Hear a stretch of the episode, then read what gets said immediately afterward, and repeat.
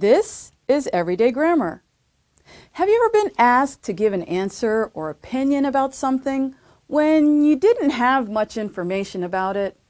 We call this a guess. People make guesses about a lot of things, like the cost or amount of something, what someone did or might do, and the cause or effect of something.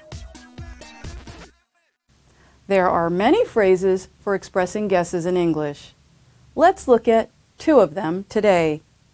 Off the top of my head and it's difficult to say.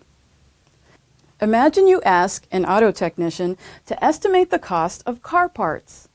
This is what he says. Off the top of my head, it will be around $800. When we use this phrase, we are making a guess or estimate without thinking about it much before we answer. Instead, the guess is coming from our memory. Next, we turn to the phrase, it's difficult to say. We use it to express that an outcome is not easy to predict. For example, say you are watching a sports game and someone asked you to predict which team will win. It's difficult to say. Both teams have had a strong season this year. There are two other common ways of wording this phrase. It's tough to say, and it's hard to say. Join us again soon to learn more phrases for making guesses.